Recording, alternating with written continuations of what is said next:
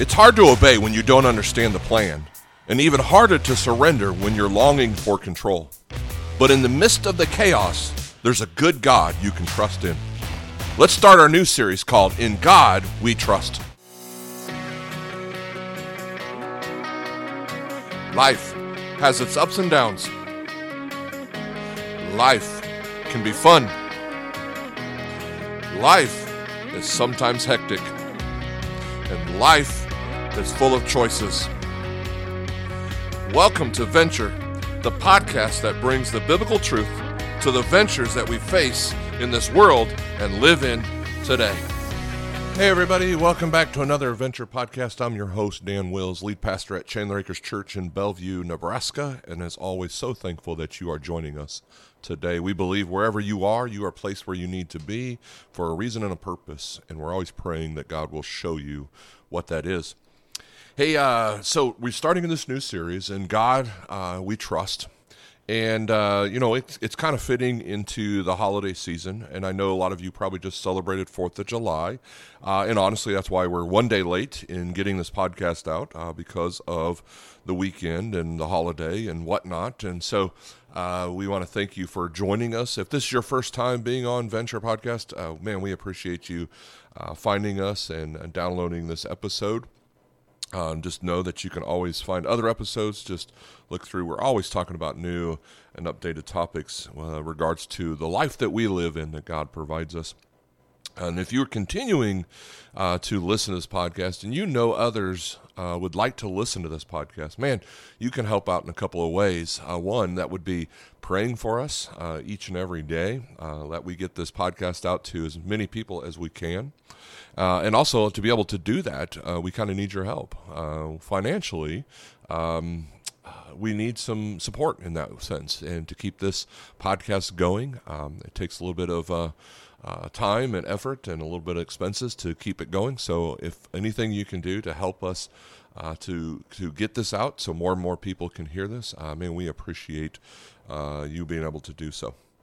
Hey, I'm wondering uh, as we get started if you guys could handle a very honest confession today. Uh, I just I will be real transparent with you, and I, as I make this confession. Here it goes. I am a pastor, and sometimes I find it difficult to put all my trust in God. I hope I can be that real with you because um, I, I, hope some of you uh, feel that way sometimes too. I mean, I guess I don't hope you do, but I guess I'm hoping I'm not alone, is what I'm saying, right? Uh, I want to trust in God, but sometimes I find it a little bit more difficult to trust in Him. You know, it's it's easier to say trust in God than it than it is often to do so, right? Um, you might feel like I love God and I believe in God, but I still feel so uneasy about the future. When you look around, there's a lot to feel uneasy about, isn't there? There's this tension all over our country. There's this racial and political division that's very, very real. And it's very important that we navigate through it and, and do well in it. And so often you may look around and you ask yourself, well, what if? And start playing that what if game, right? What if so and so happens as life goes on? And it's really easy to ask a lot of what if questions, and especially in the current, current climate and environment that we live in, right?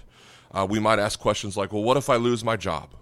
What if I get sick or someone that I love gets sick? And what if we have to homeschool our kids for the rest of our lives? You know, uh, you probably know what I'm talking about, right? It's easy to play the what if game, and some of you might say, well, what if I'm single for the rest of my life? Or what if I do get married, but I marry the wrong person? Doesn't that mean well we'd have the wrong kids? Or or what if I get married I do get married and I marry the right person? I have the right kids but I have the wrong job. And I can't quit my job because my kids need braces and if my kids don't get braces then they will marry the wrong person right? And then that means they will have the wrong kids which means I might have the wrong grandkids. And that would be a really awkward conversation with my grandkids. Hey aren't you are you aren't the kids that I was expecting you know? That would just be awful right you know how easy it is to run down all the what ifs. And I don't know about you, but I want to trust God. But sometimes I just want to say, God, it's difficult to trust in a God I can't see. There's a lot that I can see. I can see the COVID craziness everywhere. I can see whenever my bank account goes down. I can see all the tension every time I read or watch anything in the news. God, I want to trust in you, but it's hard when I don't really see you. And some of you might say, How can I trust in God when I did trust in God, but He didn't do what I asked Him to do? I prayed and I had faith. I believed and I trusted Him, and He could have, but He didn't. I really want to trust in God, but sometimes it's just not easy to do. And so that's why today we're going to start a new message series that it's uh, in a very complicated season in our world. Uh, as I said, we're calling it In God We Trust. And the title of today's message is this, and it's actually a question Can you trust God? Can you trust God? And the answer, I believe, is absolutely, unequivocally, yes, you can. But we're going to need His Word and His Spirit to help us do so. And so, what I want to do today is I want to show you a story from Luke's Gospel, Luke chapter 5, and, I'm going to give you two prayers that I believe will help you build your trust. Okay? Let me give you the context, and then we'll look at the two prayers to help you build your trust. The story behind the story is Jesus was at a lake and he was teaching. It was kind of like a Bible study or what we may call a life group or a small group, right? And it was at the end of a very frustrating day for some fishermen who had been out all day and did what they normally did, but they didn't have the success they normally had. They didn't catch anything. And so they were cleaning up their boats and putting away their nets. And then Jesus walked up into one of the boats belonging to Simon Peter and he said, Hey, bro, would you take us out on the water? I don't know if he actually sounded like that or not. but anyway, he said, Hey, you can you take us out on the water? And sure enough, Simon took him out on the water, and Jesus gave a little lesson, a teaching, a teaching, right? And here's what happened in Luke 5, uh, verse 4. When he had finished speaking, he said to Simon, Put out into deep water and let down the nets for a catch. And Simon is going to answer him, but let me pause before I tell you what Simon said, because to me, this is Simon doing his best to be polite. He's got Jesus, this very important person who just taught a really great message, asking him, an experienced fisherman, to do something that makes no sense whatsoever. So as Simon tries to be polite, I can guarantee you that he's thinking this Teacher, you teach, I'm a fisherman, I'll fish. You're a rabbi, you rabbi, and I'll do what I do, right?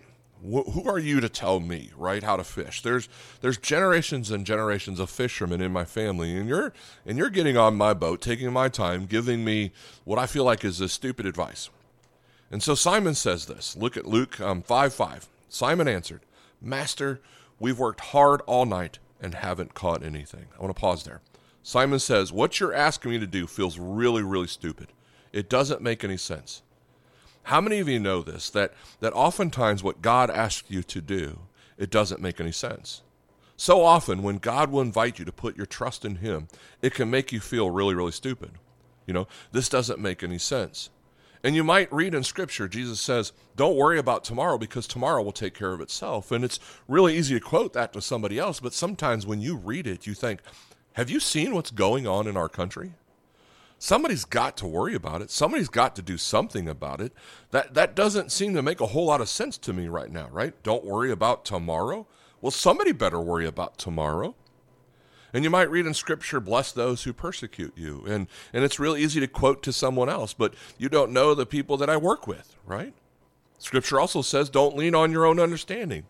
But if I don't lean on my own understanding, sometimes my bills aren't going to get paid. What are you what you are asking me to do sometimes just God it just feels unreasonable. It feels completely stupid. I want to trust in you, but you got to give me a little something. I can't see you. I can't always feel you. So our first prayer that we're going to see from scripture is this. It's a very powerful prayer. Lord, help me to obey you even when I don't understand. Let me say it again. Lord, help me to obey you even when I don't understand. What's so powerful to me is that we see this prayer lived out when, when Simon, by faith, did what Jesus asked him to do, and he let down his nets. Okay, look again at our scripture, Luke 5 5. Simon answered, Master, we've worked hard all night and haven't caught anything. But because you say so, I will let down the nets. In other words, Simon says, This doesn't make any sense to me, but because you say so, because you're asking me to do it, and because of who you are, God, I'm choosing to put my trust in you. And this action leads us to the conclusion that you don't have to understand completely to obey immediately. Okay, let me say that one again. That you don't have to understand completely to obey immediately. You don't have to know the end of the story to turn the first page of a story and be obedient to the one who asked you to do, the, to do this a lot of times when we think of trusting God, we tend to think about the big things like, okay, God, I know you're going to ask me to obey and move to a new city or start a new career or whatever. And that may be the case. But what I found is to really grow in our trust and our faith in God, it often starts by trusting Him in the smallest ways. And sometimes the smallest acts of obedience and trust lead to the biggest results, the biggest blessings, and the biggest miracles. So, how do we grow in that trust? How do we learn to trust in a God that we want to trust in? But sometimes it's hard because we just can't see Him. What I want to do is, I want to give you some advice, and it's only in this area. And what you got to do is, you just got to get clingy. Okay? Get clingy now, I'll promise you, if you're dating, you don't want to get clingy to to someone, right? That's just weird. But when it comes to God, sometimes you just need to be clingy. Okay, there's a great Bible verse. If if you've been a Christian for a long time and you have a coffee mug with a Bible verse on it, it's probably this one. Okay, Proverbs three. 5 through 6, it says, Trust in the Lord with all your heart, and do not rely on your own understanding. In all your ways, know him, and he will make your path straight. Okay? The word acknowledge comes from the Hebrew word, which means to know. In all your ways, know him, and he will make your path straight. In all your ways, you know him. You know him on the mountaintops. You know him in the valleys. When you know him in the good times, you trust to him in the bad times, right? So, how do you know God? How do you know him intimately? How do you know him, trust him, walk in him? The only way you can know him is to be close to him. And the way to be close to him is to cling to him. The word trust at the very beginning of the verse, trust in the Lord. Well, how do you do that? The Hebrew word translated as trust, it means to cling to, not just to be close and in proximity, but to hold on to and to not let go. Here's the key in order to hold on to God, you have to let go of whatever else you were previously clinging to. Okay? In order to trust in Him, you lean not on your own understanding. And can I say for a moment, that's just hard. That's almost not fair to tell me not to lean. I'm wired to lean on my own understanding. Some would say it's a strength that I can figure this out.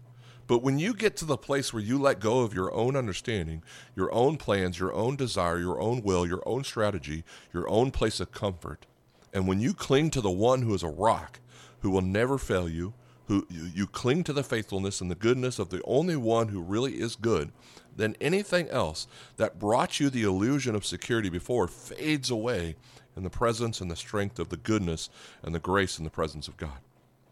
Somebody listening to this needs to get clingy, okay? It's time to cling to the promises of God.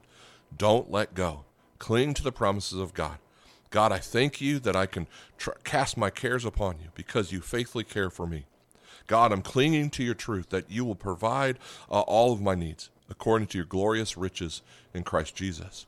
God, I thank you and praise you that you are working in all things to bring about good to those who, who love you, who are called according to your purpose. God, I cling to your truth that you will never leave me, you will never forsake me. That when I draw near to you, God, you will always draw near to me. God, you are my refuge, you are my strength, you are my help in time of trouble. In order to cling to the goodness of God, you have to release what you were clinging to before. Lord, help me to trust you, to cling to you, even when I don't understand. What I promise you is God will prompt you in some way. He'll invite you to trust Him. And what you'll discover is that, that the big miracles often follow simple acts of obedience.